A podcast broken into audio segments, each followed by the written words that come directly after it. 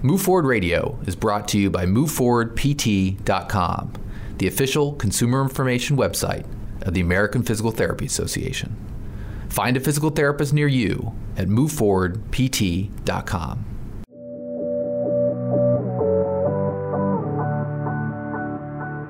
You're listening to Move Forward Radio, a podcast featuring interviews with physical therapists and other healthcare experts with advice on how you can move forward.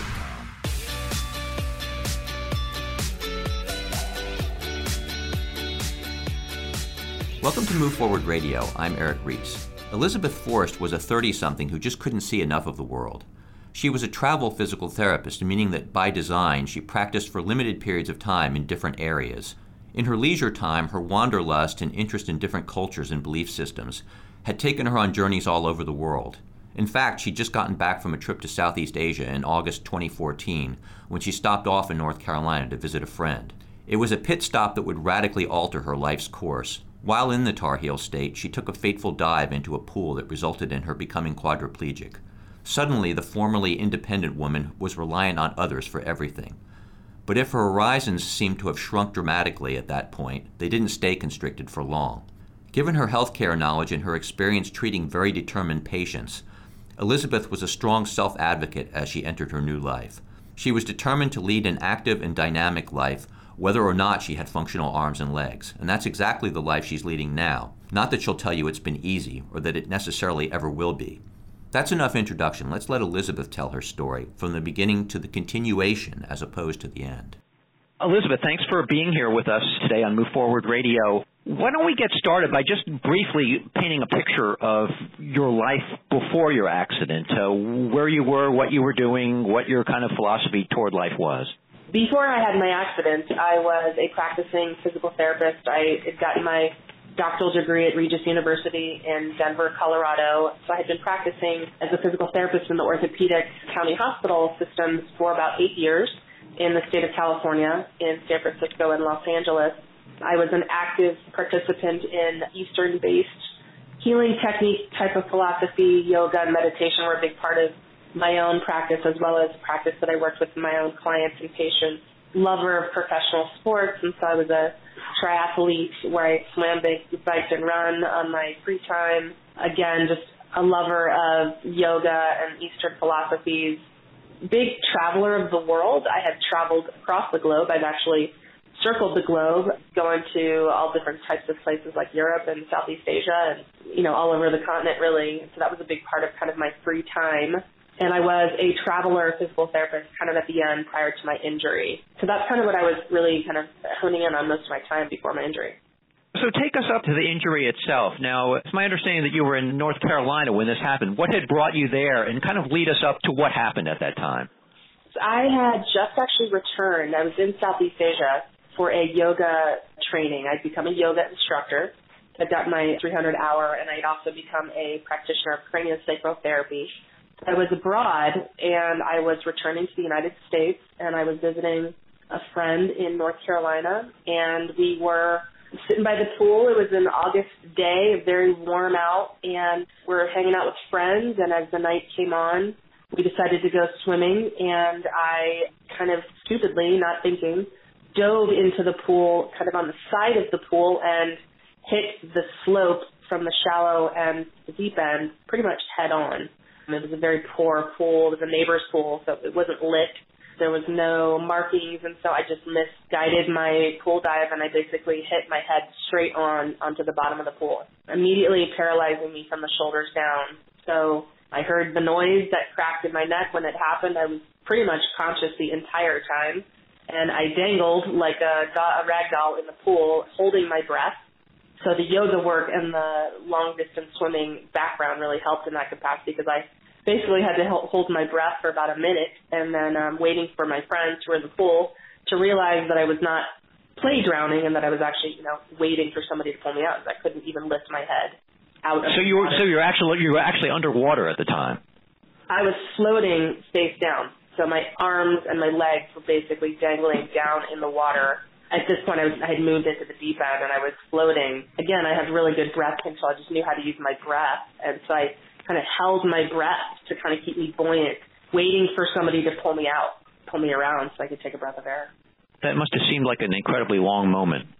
It was a very long moment, I will say, although I will, a lot of people ask me about that moment, and I will say that, you know, you, you have sort of this moment where you're like, I'm going to die. I'm having this near death experience, right? I'm going to have to basically take a breath at some point. It's going to be water. And it was a very peaceful process. I was just sort of waiting there. Um, I know it seems like it would be a scary moment for most of the world who would go through the same thing, but for me, it was like I was just patiently waiting there. And I, I can't really explain that except for the fact that it was peaceful and I was sort of resigned to the fact, okay, well, if this is it, this is it. I mean, I could not move at all. I was basically just a suspended buoyant on the top of the water. Perhaps that Eastern philosophy training came in, into play there.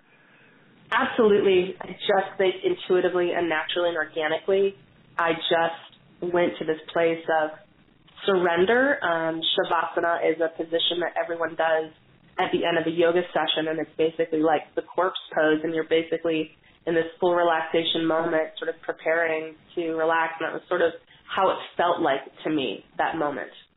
So your friends came and got you. Take us from there. What what happened next? Where did where did you go from there? As soon as I was taken out of the water, and I think the most of my damage actually, when I look back on this, I've thought of it millions of times. The most amount of damage um, that happened was when they pulled me out of the water. And if I could go back, I probably would have had them hold me buoyant in the water. Instead, they tried to kind of roll me up and over the lip of the pool with people that didn't have any medical background, and um, the neck extended back. And I think that's probably where the most amount of damage in my spinal cord actually happened because the actual injury was a C4-5, the cervical 4, cervical 5. They call it a burst fracture where you hit so much force, kind of an axial load from the, the head in that it kind of bursts into pieces. And so you've got all these floating shards of bone, but then when you extend the neck back, that's when those sharp pieces of bone, I think, pierce the spinal cord, therefore, you know, forever damaging the cord. So I was rolled out of the pool and put on a, a patio lawn chair. And from that point on is when my journey started with this whole new life of being a quadriplegic. I mean, I never regained any sensation or physical mobility abilities below the level of kind of like the mid arm from that point on. And so I ended up spending two weeks in intensive care unit at Charlotte Medical Center, where, of course, my entire family, I'm the youngest of five children, everybody flanked to my side and went through the whole process of being intubated and, and non intubated, and is she going to be on a ventilator? The rest of her life, can she breathe? They tried to do a tracheotomy on me, and I refused it because as a physical therapist, I was probably a thorn in their side. I knew the repercussions of a, being on a ventilator, and B, having a tracheotomy. So I sort of refused, and um, my stubborn, normal self knew that if they would just give me a chance to take the tubes out of my mouth, I would breathe on my own. And so I ended up actually recovering full breath, control, never having to have any ventilation or tracheotomy or anything like that given that you are a physical therapist, it occurs to me that you probably knew the best way to move you out of that pool as well, but you just weren't really in position to, uh, or, or maybe have the, had the presence of mind to uh, direct people along those lines at that time. Yeah, I mean, I think there were. Listen, it was a, it was a Saturday night. People were drinking. I'm in shock. I'm not thinking right because I'm, you know, I barely almost nearly drowned, and so you're not thinking step by step really what what should have happened if there was somebody that was either a lifeguard or a medical professional, they probably would have kept me floating in the pool until, you know, I, I got medevaced off that property with a helicopter. So it was just a very frantic 20 minutes. You know, it was a frantic time. We just don't know what to do. In those weeks afterward, as you were receiving your uh, your initial services and, and rehab and, and what have you, as a physical therapist, I mean, what, where did you think you were? What did you think you were going to be capable of doing in terms of, uh, in terms of recovery or kind of getting any part of your former life back? You know, there's a lot of confusion and unknown. The doctors actually tell me and my family, we don't know what's going to come back. We don't know. Every spinal cord injury is really, truly like a snowflake. Everyone is individual. I mean, some people have like a fracture at the C1 level, and then, you know, three months later they're walking again. So in the beginning, they don't really have a lot to tell you, but I do know one of the main doctors, I mean, I, I, and, and just to tell you surgically, they did a fusion anterior and posterior, so on the front and back of my neck. So the C4-5 level on the front was fused, and then they did a C2 to T2, which is a very long fusion in the posterior or back part of my neck. And so there was a lot of surgeries in the very beginning, and so they really just didn't know like what was going to happen. And the, the the spinal cord wasn't fully severed; it was just very damaged. So it is connected. It's just very highly bruised and scarred. So they don't really tell you much. They said we don't think she's ever going to walk again. That's very hard news to tell. They don't tell me that. They told my mom and my family that. So obviously, that was devastating news for them. And you know, to relay to me, and they really never relayed any of that to me. They just said, "Let's just wait and see." But you know, from the very get go, I was like, get me out of the bed, get me in a wheelchair. I knew if I was going to get pneumonia, I didn't want to use the C collar because I knew that would weaken my neck muscles. I mean, immediately I was in physical therapy mode on myself. So I think a lot of the medical personnel that were there assisting me kind of looked to me and listened to me probably more than any other patient because I, I knew what I was talking about. So they're probably schooled or told to be an advocate for the patient, but you you were in position to be a, a pretty good advocate for yourself. Literally, um, Eric, from day one, I've been an advocate for myself. Uh, uh, like I said, from not allowing them to do a tracheotomy on me to refusing the C collars and I had a broken neck. You know, they were like, "How can you not do this?" And I knew I had my reasons. Like I, my brain, my PT brain was on the second this injury happened. Now we should mention this was back in what 2014, correct? Yeah, it was it was August of 2014. A quick break to tell you about Choose PT, the American Physical Therapy Association's national public awareness campaign. America is currently in the grips of an opioid epidemic. In some situations, dosed appropriately, prescription opioids are an appropriate part of medical treatment. But opioids only mask the sensation of pain, and opioid risks include depression, overdose, addiction, and withdrawal. The Centers for Disease Control and Prevention is urging healthcare providers to reduce the use of opioids in favor of safer alternatives like physical therapy for treating pain. Learn how a physical therapist can help you at moveforwardpt.com slash choosept. And now, back to this episode of Move Forward Radio. So talk about sort of what your life has looked like since then and, and what, what your daily routine, what your monthly routine, what kinds of appointments you regularly have, what all that looks like now. Well, just just to quickly also interject, I, I wouldn't be who I am today unless I was not cared for by Craig Hospital, which is one of the top five rehabilitation hospitals in the country here in Denver, Colorado. And that was the decision to, to fly me. They actually flew me in a medical jet from North Carolina to, to Craig where I spent two months working side by side with very highly trained medical doctors that are very well versed with the spinal cord community and the traumatic brain injury community. I mean, they're just known to be one of the best of the best. And um, the physical therapists and the occupational therapists that I worked with there were really touched by my story and what was going on because it was like them. It was like this could happen to them. Here's a, here, here's one of their own crew. So again, because I was an advocate for myself and I knew how to direct my own patients when I was working before, I was able to kind of swim through the Craig circuit, if you will, pretty quickly. So I was only there for two months. And for a full quadriplegic, I mean, from the shoulders down and teaching me how to get into a power wheelchair. And I, and I use a sip and puff breath driven technology wheelchair similar to Christopher Reeve, Superman, learning those skills and um, teaching the family how to care for me. There is such a large balloon full of information and education that needs to be portrayed to each person in the in the picture before they ever uh, send me out of the hospital. So I was there for two months. I could write a book about my time at Craig. It was a phenomenal experience. They were amazing to me. Was able to settle in an apartment very quickly after I got out around November, and um, I lived with my mother for about six months here in my apartment close by the hospital. And from that point on, really from the discharge from the hospital, to now, it's been a long journey of, okay, how do I live alone? How do I learn to live independently? How do I direct caregivers? How do I hire caregivers? I have assistants in the morning and the evening with trained CNAs or LPNs or RNs that come into my home and they get me out of bed and they have to do all of my activities of daily living for me, including bowel care, showering, dressing, feeding, water. I mean, I cannot lift my arms up, so I need one. I'm 100% dependent on others for really my life.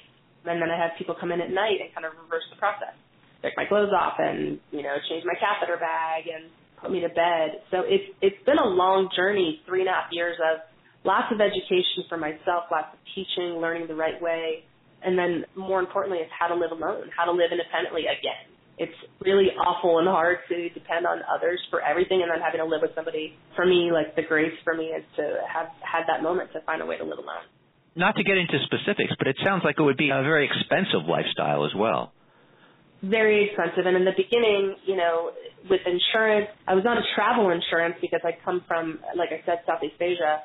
So I was on a travel insurance bundle, and uh, of course that expired as soon as I got back to Colorado. So I had to start the whole process of learning Medicaid and how to be on Medicaid and what that means and what they cover and, and what does Colorado represent. I was very familiar with the Medicaid or Medi-Cal, if you will, system in California because if you remember, I had mentioned I worked in the county system.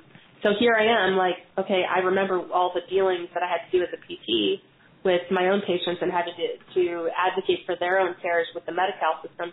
And now here I am in Medicaid of Colorado. So Medicaid has been great. Colorado is a, a state that has money coming in. That's been very helpful in my situation. They cover the DME equipment, anything that I need for my house accessible wise. Craig Hospitals helps fund a lot of that as well through scholarship funds.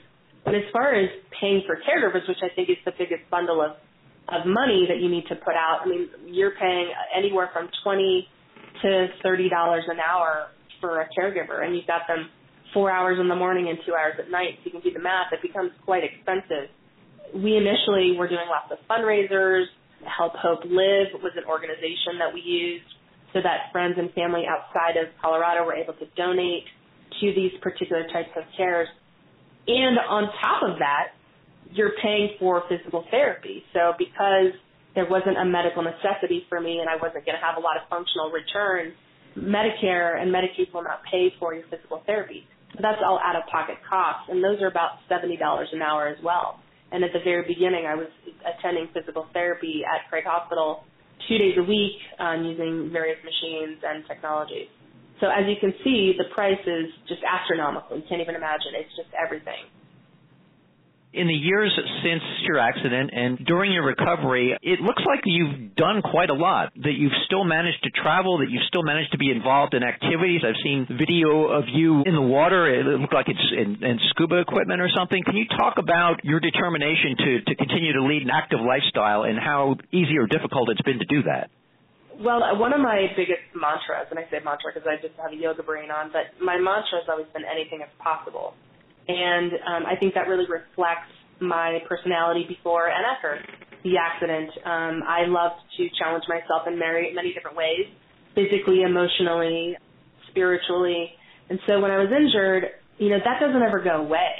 Your personality, your characteristics of your nature from your childhood, those are still very much intact. It's it's still me, EB. And so it's been a really interesting journey to find ways to do things in a different way. Like how do we get me on a plane? How do you do a race on your wheelchair instead of doing a triathlon? How do we just get the wheelchair situated so I can roll over, you know, a certain race parameter? And so I think it was just a determination that was always embedded in my soul that with the help, again, from my OTs and my PTs, my caregivers, my family, like we've all learned through trial and error how to do such things. And, and again, going back to the Craig Hospital they really taught us initially kind of the basics. Like this is how you transfer from your wheelchair into an aisle seat and then an aisle seat into an airplane seat. This is how you do it here at the hospital. Now go do it out in the real world.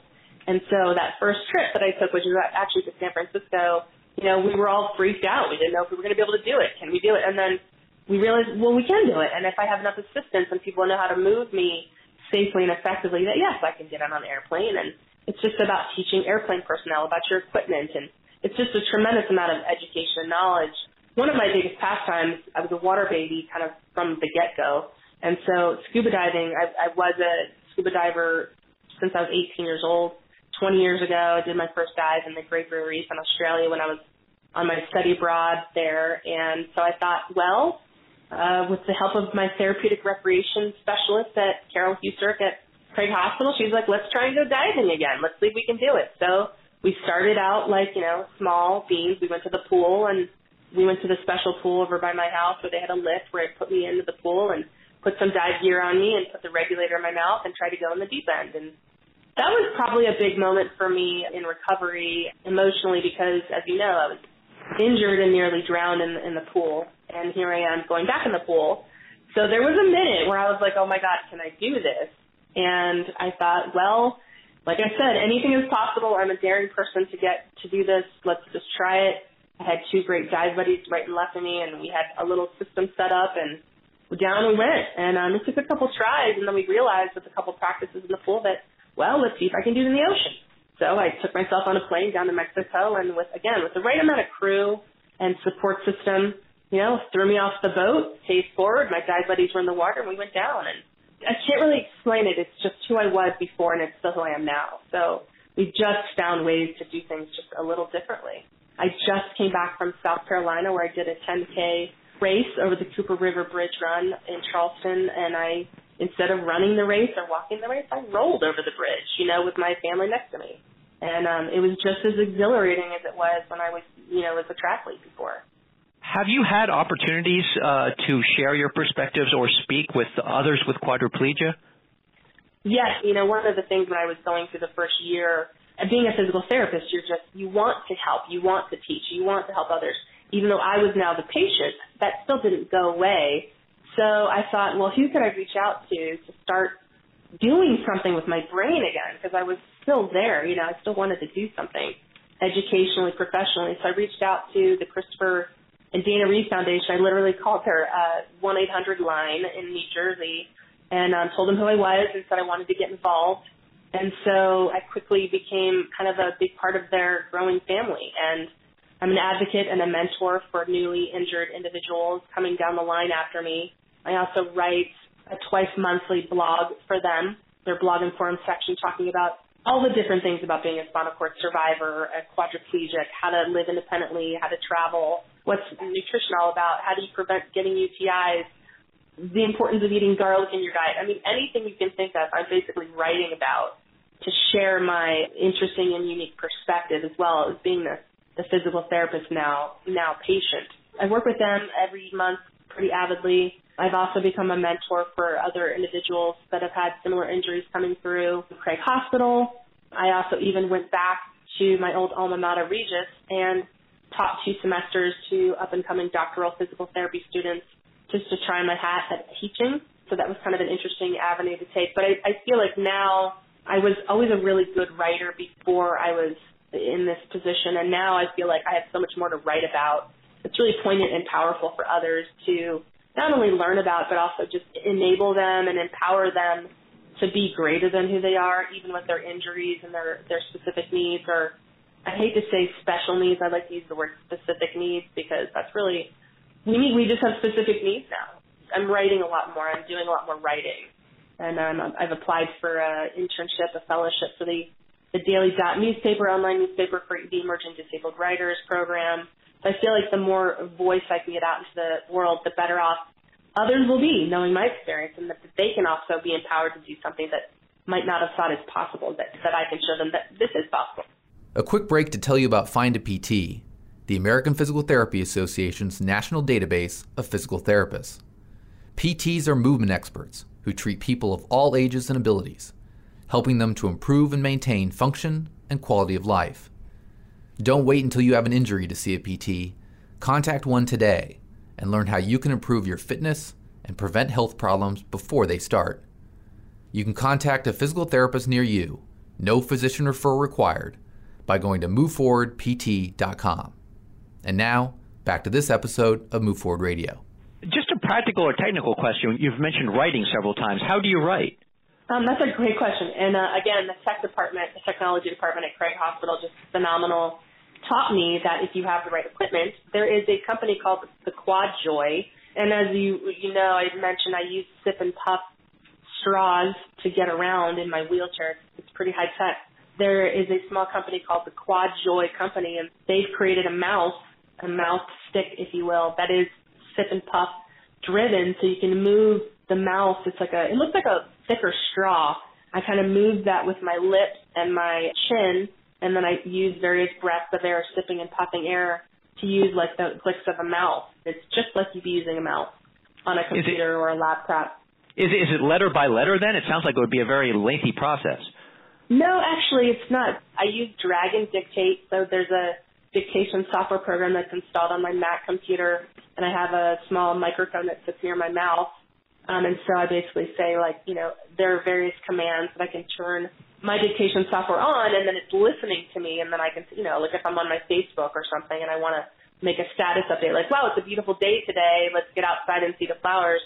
I would just say, wake up, and I could, you know, sip and puff to the area that I want it, sip the air, and turn my dictation on, and it'll do it. And then I say, go to sleep, and the dictation system goes off. Again, 10 years ago, I don't think they had this type of technology, so I laughed sometimes. I said, well, if you're going to be a quadriplegic, this is a good time to be a quadriplegic. the technology advancements have become so great that it's allowed people like myself to communicate and live a life that you live, that somebody that is not paralyzed in a wheelchair can live. And that's really important. Like the Alexa, Amazon Alexa system has been awesome. I have those all over my house. I can dictate my thermostat. I can turn my lights on and off. I have a CPAP that I wear at night. I can turn that off. So there's just such great advancements, and they're happening every month. There's more and more happening. What does your future look like? Where do you see yourself, I don't know, five years from now? I just turned 40, and I've been injured now. I'll be injured four years in August. And, um, you know, I think a lot of the very first beginning part of this was having, having to figure out the basic logistics. Now that I have that down pat, um, I feel like my horizons are, are broadening, and um, I think the writing is something that I, is a very powerful tool for me, and I I write with the ability to express in a way that is I want to be tactile. I want you to be able to smell it and, and feel it and be there with me, and that's kind of how I write. So I think the future for me professionally will be in some capacity writing, and, and I would love to write for like New Motion magazine or you know Lonely Planet disabled column or an ability to help the traveling, like maybe to fund some of the traveling, but able to report on some of those things. I'm, I'm kind of searching right now for what the next five years will be. Um, in a, in a perfect world, if I could blink my eyes like a genie, I'd probably be living in a beautiful cottage in Maui, Hawaii, overlooking, you know, a beautiful backyard garden, writing from my computer. That's kind of, I don't know how realistic that is. And all my family laughs, like, oh yeah, right, you're, you're not going to end up in Hawaii. But you know, it's possible. Again, anything is possible. So I feel like if I can manifest my future and really see what I want and find the right team to support me in these endeavors, I feel like anything truly is going to pop, be possible for me. But professionally, I think the writing is going to be where it's at for me. And, and, and doing public speaking, like public speaking, I'd love to do a TED Talk. I'd love to speak for the APTA at one of the conferences. I've been doing some public speaking at schools, you know, fifth, sixth graders, just trying to expose what it's like to talk to a person in a wheelchair, how it might not be very appropriate to stare at a person in a wheelchair, how if somebody's in a wheelchair that they're not, you know, they don't have any cognitive deficits, they're not, you know, kids will say the word retarded, and that's not a very PC word, but they, I always ask them, I said, what do you think a person in a wheelchair is like? And they, a couple of them said, we think they're retarded, and they don't think that that they're just a normal person with just some specific mobility. What's your takeaway from this, from your life as it's unfurled for both people with disabilities and those who don't have disabilities? My uh, takeaway is there are so many takeaways, but I think if I could say it in one little bit, I would say you never, never know where your life is going to lead you. And you never expect something as tragic and traumatic and life altering as having a spinal cord injury and full quadriplegia, which is just so challenging on every front. You never expect that this is going to happen. This is, I call it the curveball of life. Life threw me the curveball, right? And either missed the ball or it hit me in the head, or and uh, now I'm left in this situation to figure things out. And I think that if finding that positive outlook and finding the positive affirmations and trying to be the best person that you are, whether your arms move or don't, is what it's all about and and helping others and finding kindness towards yourself and others. And there's so much of that that happens around me on a daily basis. Like you ask the question well why did this happen to me? There is never going to be the answer to that question. I can't ever explain it. It, it happens. And so there is this sort of like moment in your life where you have to literally pick yourself up off the floor, put yourself in your wheelchair, and move forward, and just do the best that you can with with your life. And and um, that's how I try and live. And listen, there's hard days. I have dark days where I cry and I'm like, this really is not what I intended. I thought I was going to be married with children at this point and running around or, or traveling the world again and things just change. And so you just have to keep a positive perspective and try your best. Be the best person you can be.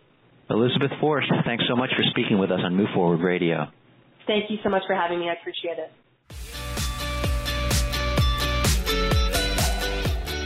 You've been listening to Move Forward Radio.